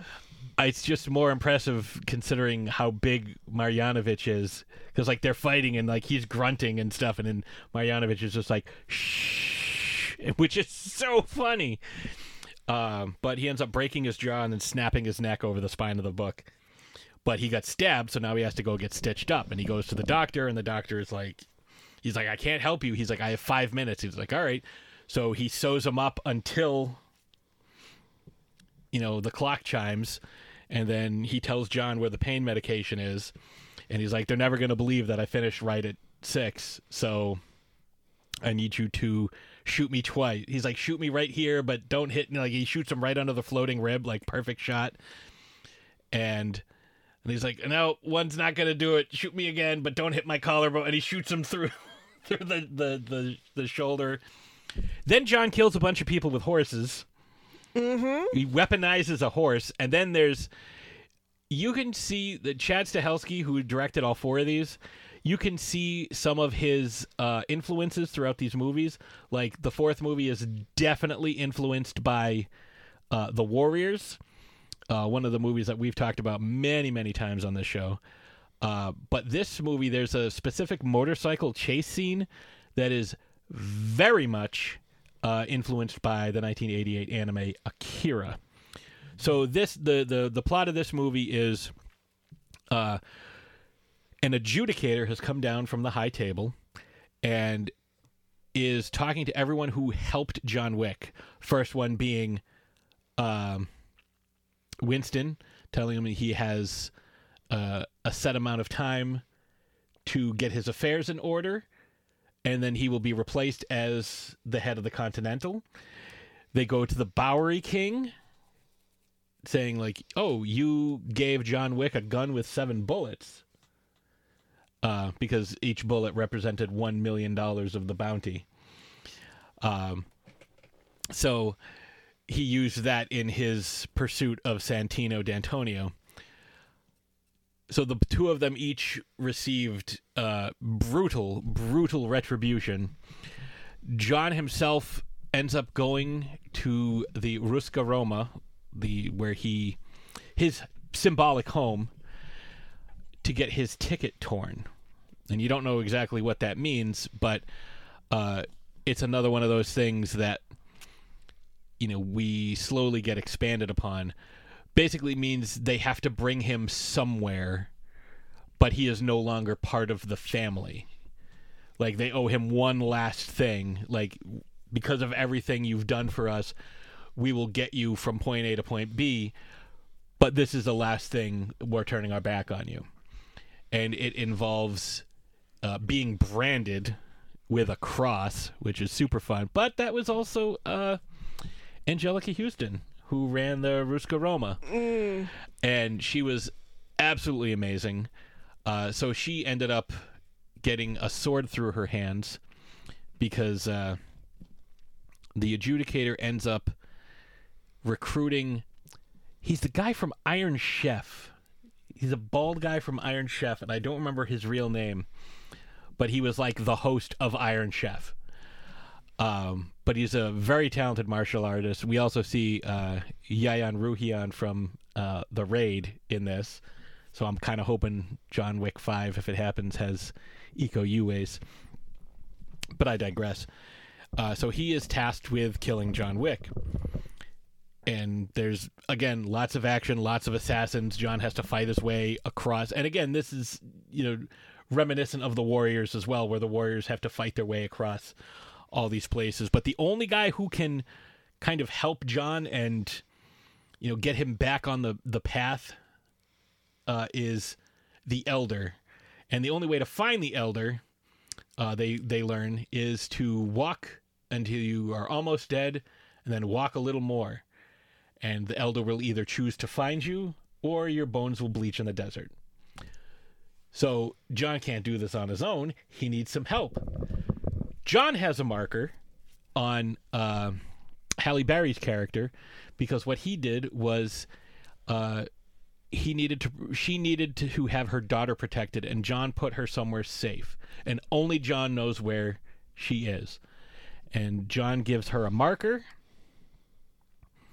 and so she has to help him, and they go and they they go to the place where the gold coins are minted, uh, which is run by Jerome Flynn, who you might know as Bronn from uh, Game of Thrones. He tells him how to find the uh, how to find the elder, and then he, in exchange, wants one of Halle Berry's trained dogs. And this is where we also get to see the the uh, Casablanca Continental in this one. He uh, he says, "You're either going to give me the dog, or I'm going to shoot him." And he shot the dog, and she went nuts. They all killed and fought their way through everything. And she looks at John Wick, and he's like, "I get it." Like, yeah. So they have to fight their way through, and the dogs are helping fight, and it's it's really cool how well trained they are and how athletic these dogs are. Um, so he fights his way, gets to the elder. Uh, she gives him some water. So basically, she gives the dog some water first, and then she takes as much of the water as she can into her mouth, swishes it around, and spits it back into the bottle and hands it to him. Like, "Here you go, dick. Like, you'd probably just ruined my life." So he goes across the desert. He gets brought in front of the elder, and the elder wants something from him.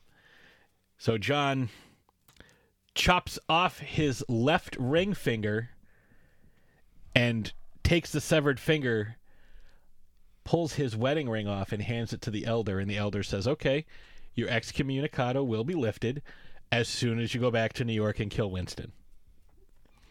So he goes back to New York, fights Uh, the Iron Chef guy on his way. Once he gets back to New York, he gets a brand new suit. They cauterize his wound. You know, they heal him up and everything. Send him on his way. He gets there and he decides, you know what? I'm not gonna, I'm not gonna kill him. So the Continental uh, is deconsecrated, meaning business can now be conducted on Continental grounds, and they send all these fucking guys after him, like. Just these, everybody's got like crazy body armor, crazy armor piercing rounds, and like these fucking wild helmets. Because like him and Lance Reddick go to fight, and like they're shooting him and like nothing's happening. So he like, they go back into Winston's safe room. He's like, "Need more firepower." But of course, when Winston says, "What do you need?" he says, "Guns. Lots of guns." Because that's a Matrix throwback. Uh, they managed to stave off all of the high table's uh, assassins as a show of strength, to the point where they're like, "All right, let's deal. You can keep the, your hotel. You just have to shoot John." So he shoots John. John falls off the fucking roof, gets saved by uh, Jason Mantzoukas, who is working for the Bowery King, who is all kinds of fucked up because his penance, you gave him seven bullets, you receive seven cuts. And to which Lawrence Fishburne replied, "Sometimes you gotta cut a motherfucker." And so the Iron Chef guy sliced him up with his katana. Uh, John eventually kills him because like that's the big final showdown. Um, but he rescues John and nurses him back to health because they both got betrayed and they both got fucked over. And that's where the fourth movie kicks in. So what do you have? You have some background on how John Wick actually... how the, this whole franchise came to be. So, going back to before the original film, the original script was actually known as Scorn. That was going to be the original title. And John Wick was not John Wick quite yet.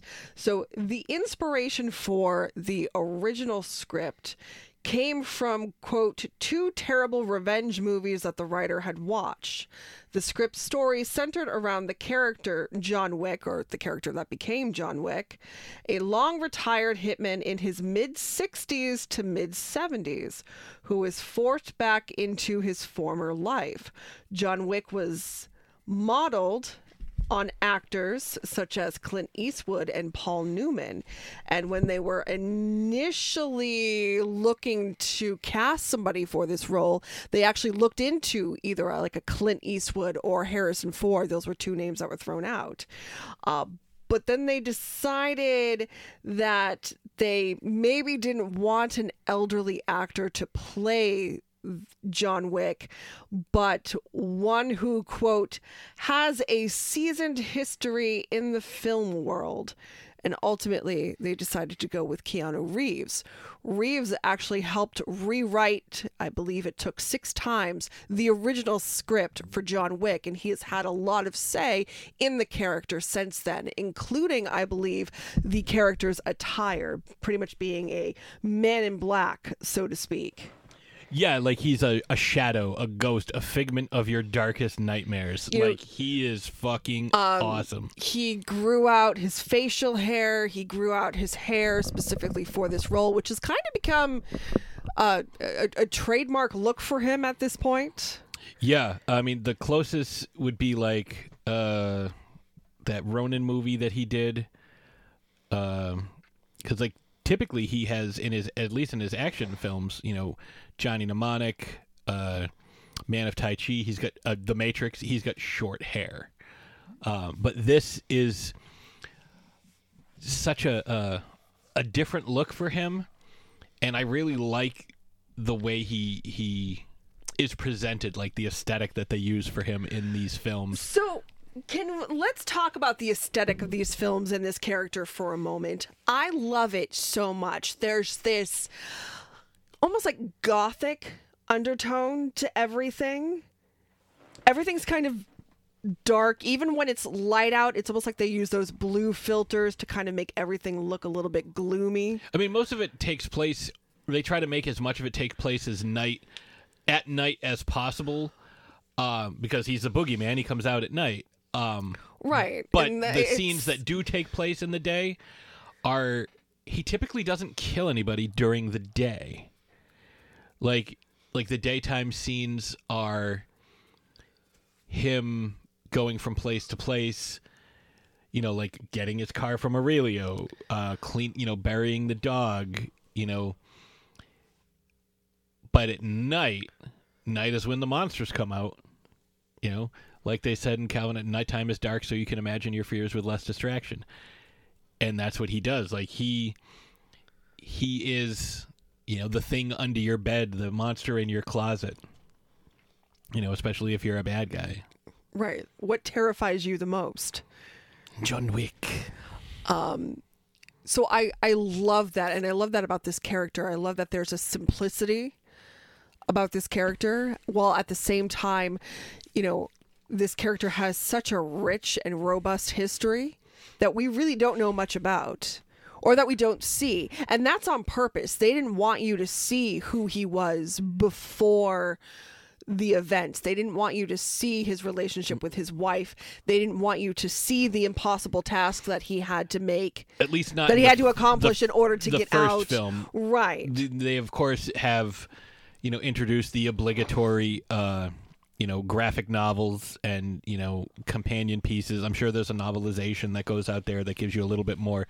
Because like you said, he doesn't speak much, but I'm sure like in the novelizations, it'll give you some of his, you know, inner monologue and whatnot.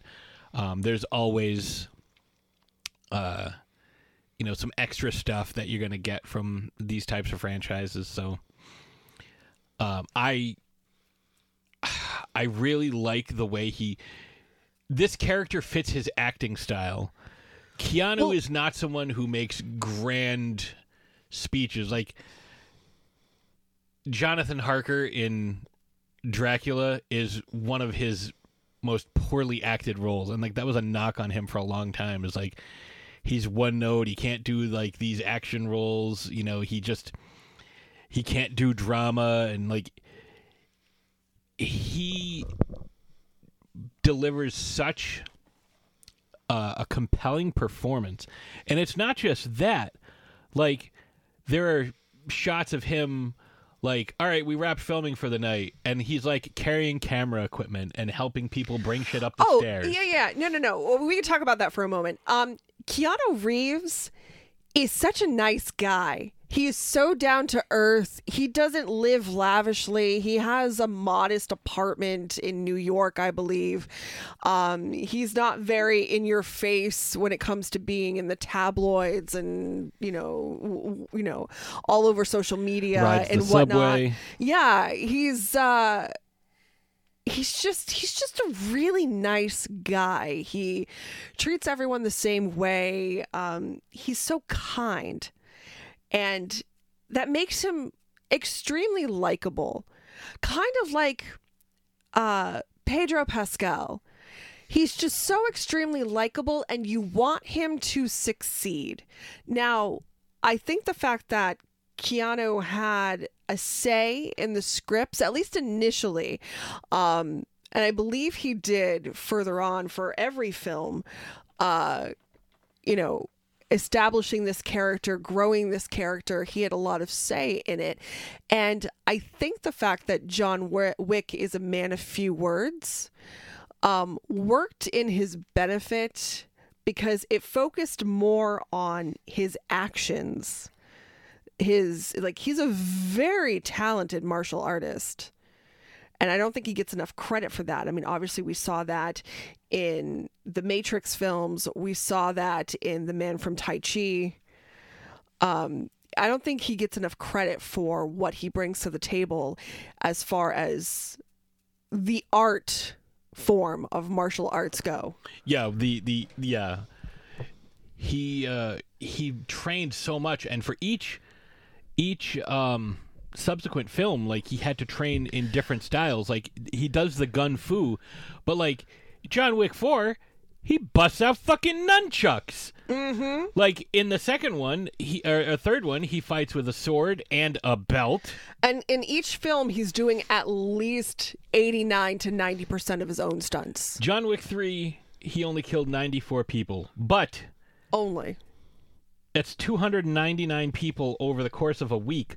Or forty-two point seven a day. So he's very busy. Uh, so yeah, almost three hundred people in a week. Now, this isn't a spoiler or anything, but he kills one hundred forty, his highest kill count in John Wick four. But that makes sense. It's the longest film. There's also a lot to that story, and they could have easily broken that up into two films, but I'm almost glad that it didn't.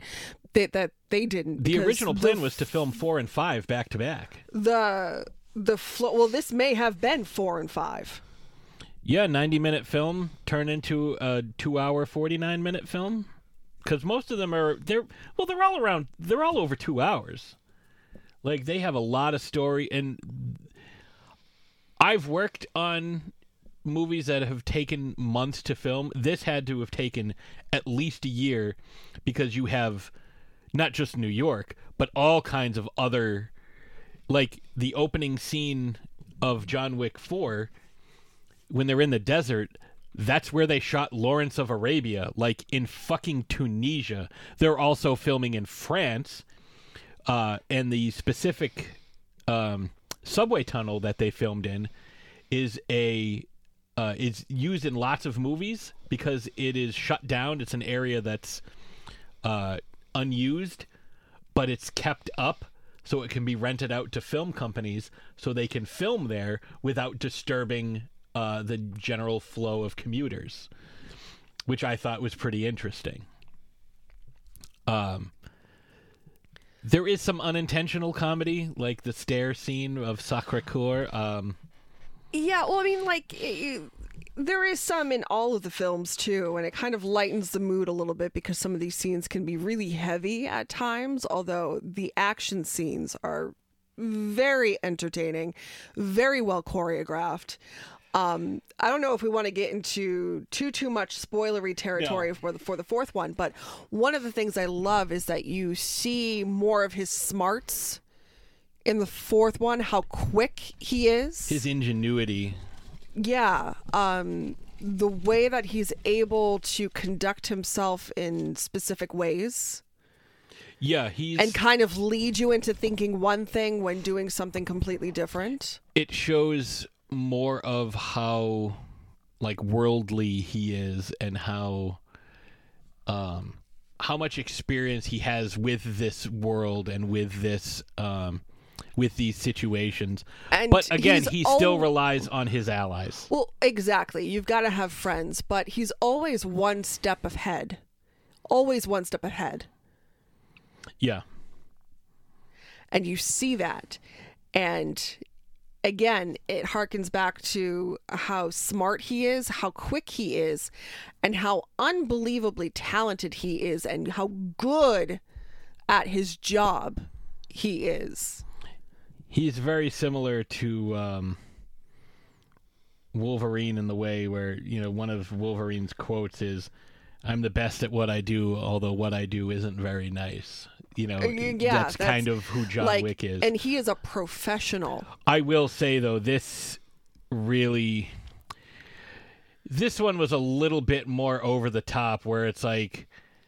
It's like, oh, the safest way to travel is to get hit by a car and flung forward forty feet, or, you know, leap out a fourth story window and bounce off a fucking parked van. Like, some of it was getting a little bit ridiculous.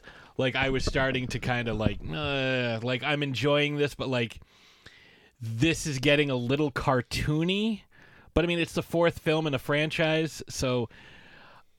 You know, a lot of them do that, but it's like, how, like, what does it take to kill these? It's not just John Wick. It's not just like, you know, the Fast and the Furious where, like, physics don't matter and they can drive a car straight up the side of a building or something. This was everybody. It's like, wow, this guy got hit by a car six times and shot four times, but he's still punching the shit out of John Wick. Like, I don't, I don't, I didn't like it at all. They do have this conversation, and this this part, it's not really that spoilery, so I'm going to talk about it. They have this conversation between Winston and uh, the Bowery King and John Wick. They're talking, discussing, what would you want on your tombstone? What would you want your epitaph to read? And uh, they're they're talking about it, they're thinking about it, and they ask John, what would you want? And he tells them, but we're not going to tell you what it is. You have to see, because it's a, it's a very... Okay, so apparently I'm not going to talk about it. I didn't think it was that spoilery, just talking about it. Clearly we should have had a meeting beforehand to talk about, because we were like, oh, we're going to get into spoiler territory. And now you're I like, don't no remember spoilers. Get, I don't remember saying that. I mean, yeah, for the first did. three movies, sure, but not for the new one. Anyways, he says something that is the most humanizing thing he has said within the past four films. Yeah, it it it says, uh, it doesn't say John Wick. He's like, I wanted to say Ezekiel twenty-five seventeen, the path of the righteous man. No, wait, that's on Nick Fury's tombstone. Um, yeah, I, I, it's been out for five weeks, but it hasn't really hit home streaming yet. So I don't want to, I don't want to ruin anything. Like, cause I thought that was a really good scene. And I know, I know you were, you were, you were. Oh no, no, no. Stop, stop trying to make this right by playing footsies with me no, under I, the I, table. I wasn't trying to. Um, no, I, I just.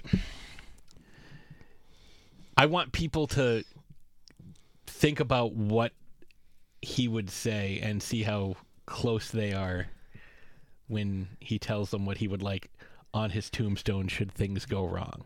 What do you want on your tombstone? Pepperoni. Sausage. Those old commercials for, for those of you who are not in your forties, the old tombstone pizza commercials. I'm not in my forties. You're Who's forty? There. You're getting there. You're getting there. Between the two of us, we average forty almost. No, we average forty. Yeah. Between the two of us. Because you're thirty-seven and change. I'm forty-two and change. We average forty. Yeah. So we're averaged. Together, we're eighty. Yeah. So for those of you who don't follow me on Facebook, I, I put up a thing a couple of weeks ago that a lot of people got mad at me about. Because I said nineteen eighty-one is as close to today as it is to nineteen thirty-nine. forty-two years away. Math. In in seven years, six, a little over six and a half years, the eighties will be fifty years ago. Like, that's so weird. Uh, yeah. Put it this way. If Bowling for Soup did that song nineteen eighty-five, if they were to do that today, it would be two thousand four. That would be the song title. two thousand four. Yeah. Yeah. I really don't like you right now. I know. I have to stop talking about all this stuff that happened in the late uh, nineteen hundreds. Because that's what happened, was the late nineteen hundreds. Um, so, yeah, this this so franchise is... If this is the last installment in the John Wick franchise, not talking about... Um, the two spinoffs. The, yeah, the spinoffs that are happening that I'm I'm very eager to see. Uh, if this is the final installment, um, it's, it's, it's a hell of a way to go. However... Keanu Reeves has said numerous times that he will play John Wick until he is physically unable to play John Wick. What you have to remember... Like, he loves this character so much. Keanu is fifty-eight. Hiroyuki Sanada is sixty-two. And Donnie Yen is fifty-nine. So these aren't, like, super young dudes. And they are all in better shape than I am, they, so... They're in better shape by the end of this movie than I am right now. Like, I'll put it that way. Um, so John has his highest kill total, like I said, of one hundred forty in this, bringing him... Uh, blah, bringing his grand total up to four hundred thirty-nine total kills, which is... super impressive.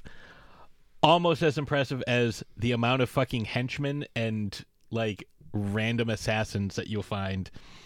Uh, but, yeah, speaking of the continuation of the John Wick franchise, uh, we have Ballerina, which is set between the third and fourth films, which will feature uh, Keanu Reeves, um, the aforementioned Lance Reddick.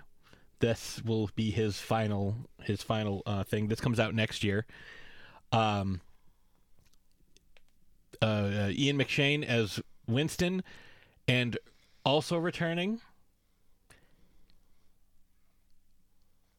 Angelica Houston. Really? Because it's all about, it's the ballerina. It's the girl that we see that's on the stage, mm-hmm. that kept dancing until she told her to stop because she kept fucking up and she kept making her do it over and over and over again. Yes. To be played, from what I have heard, by Ana de Armas. Okay. There is also, uh, I don't know when it comes out. I think it comes out later this year. Uh, The Continental. Uh, so it's kind of the history of The Continental. It's set in the seventies. So young... Uh, young Winston, young Sharon, and uh, Mel Gibson is in it, uh, presumably as an assassin. Um, but it's the story of how Winston came to be uh, the guy who runs the Continental. So, should be pretty interesting. I don't know if we'll see young John Donnie at all, but it definitely will not have uh, John Wick. I, I would... I would be very surprised if it had John Wick, but we will see him in the Ballerina. Uh, I don't know if it's a movie or a series, but I learned today in doing some research, there is a post-credit scene that has a good amount of ambiguity at the end of John Wick four. So stick around for that. It's very short because the end of this movie is also ambiguous. Because, you know, like they say, Pixar, it didn't happen. If you don't see it, doesn't mean it happened. So, you know, let's yeah, think of for this. Um, so I think that's what all I've got for for John Wick. So we're going to take a quick break, and we come back. We have a new battle, and I will get the new battle theme ready so I don't have to scramble around for that. Uh, so we'll be right back. Do you have a hankering for horror knowledge? We have such sights to show you.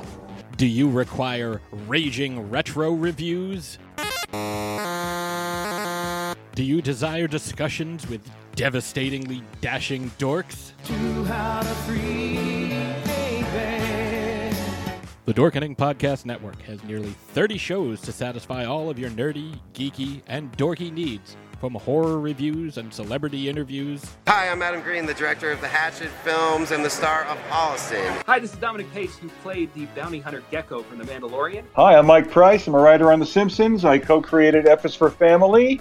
Hi, guys. This is Dee Wallace from E T and Cujo. Hi, my name is Kurando Mitsutake, director of Gunwoman and Karate Kill. Hi, this is Samantha Newark, the voice of Jem and Jerrica from the original Jem and the Holograms cartoon series. As well as nostalgic trips into the past, pop culture, the latest in entertainment news, and so much more. Featuring a variety of shows and hosts that will simultaneously enrage, enlighten, and entertain you.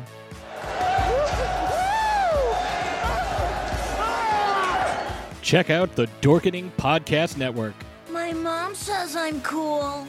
Available on iTunes, Spotify, the dorkening dot com, and wherever fine podcasts can be found. I'm falling for Helen, and there's no telling just how far a fella can fall for a sure-footed strong. And we are back. That, of course, was, uh, for whatever reason, it...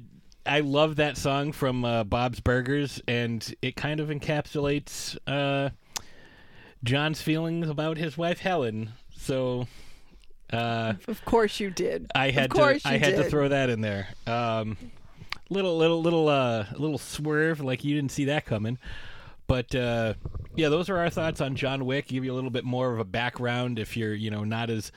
Uh, you know, tied into the lore and the backstory and, you know, not just of the character, but of how the film got made uh, and where the character came from. So hopefully you found this to be a little more uh, educational and, and, and informative. Um, so, you know, maybe you want to, you know, go see John Wick four if you haven't. Or, you know, maybe if you have, maybe it's time to, to buy the four pack of films and sit down and rewatch them all. Uh, and enjoy yourself with all this extra knowledge. And, you know, maybe you want to grab yourself like a little clicker and count all the kills that John has. You know, maybe maybe our numbers are off. Uh, if you want to check, uh, feel free.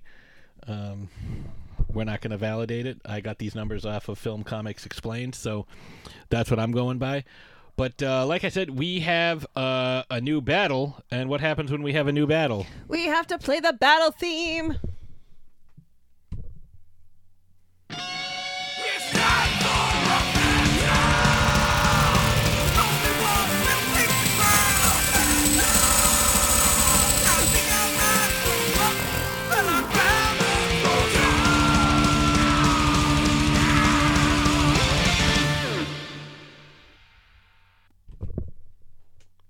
So today we are throwing down Shantae You Slay, Battle of the Ferocious Fighters.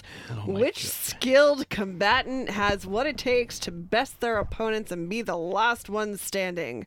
The stipulations, hand-to-hand combat only, T K O. Sandbox is the construct from The Matrix.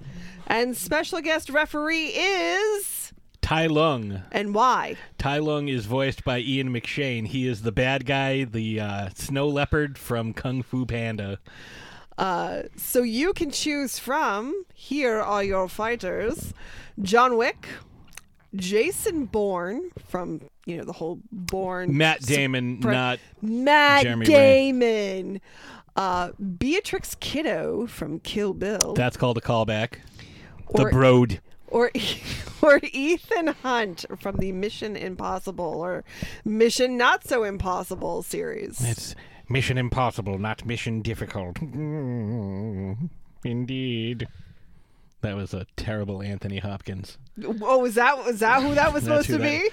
I do a great uh, Nick Cage. Wow, look at me, like, I'm Nick Cage, because, like, I took his face off, and, like, we switched, and, like, it's so crazy, like, oh, my God. Yeah, but we got, like, different blood types. Oh, that's how they find us out. Oh, no, I'm not Sean Archer. I'm Castor Troy. Oh, man. I hope nobody finds out and puts my face off. See, I don't know if you know this, but I do a great Christoph Waltz. Yeah, yeah. That's a bingo. Yeah, that is not a bingo. That is a that. Tell me that's not Christoph Waltz. That's not Christoph Waltz. See, that was super easy. That was so easy. Yeah, yeah. All right. Um, so yeah, obviously the the the the. The poll mm-hmm. will be up. You'll be able to vote for who you think uh, is the best. Obviously, you have to have some familiarity with all these all these characters, or not. Choose at random. Cause chaos. I mean, you could do that too. But like, if you have familiarity, you know, you're able to. I actually had someone on. Uh, there's another web, uh, another podcast that I follow through through Facebook, and they.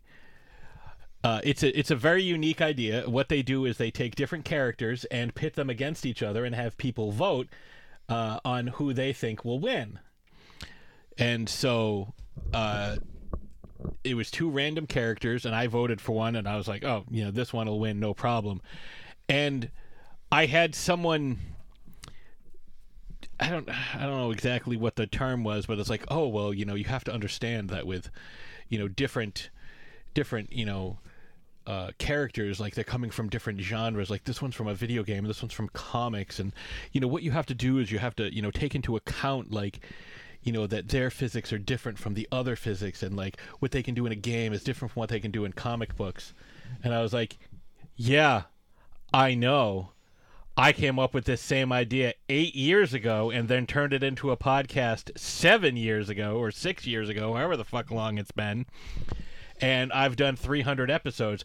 I understand that you have to take each character's feats in their own respective media and use that as your baseline to compare the two of them. You know, I'm aware of how that works. Or you can just choose violence and choose whoever the hell you want. Right. I think this one would beat this one because of the powers and skills that they have that I've seen them exhibit. I don't care that the physics are going to be different.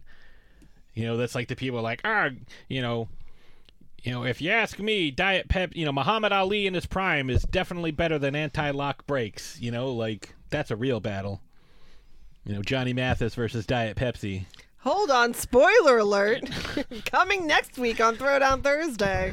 So I think next week, what are we going to talk about next week? We've got a lot of stuff going on. I know we were supposed to talk about John Wick last week, but I ended up like on a short film with a crazy ass schedule. They're like, oh, we're filming for two days, but it technically spanned three days. And like the hours were like way longer than I originally expected, but we got the movie done and it's going to be fucking awesome. So, you know, just didn't have a chance to put out the episode last week. Um, so I don't know. We'll, we'll come up with something and we'll, uh, unless you're looking at me like, you know, something. I know nothing, Jon Snow. All right, I'm just making sure, because I, I didn't. We skipped rehearsal. Neither one of us attended. I thought a pedestal was a bike. Yes. So I mean, I, I clearly know nothing. You're you're you're taking nothing. It from zero to three sixty. Yeah, exactly. Uh, so we're gonna uh, we're gonna put this episode to bed because we still need to eat dinner, and so it's after eleven. Myself to bed. Yes, and uh, on that note, we, we will see you next Thursday. Thursday.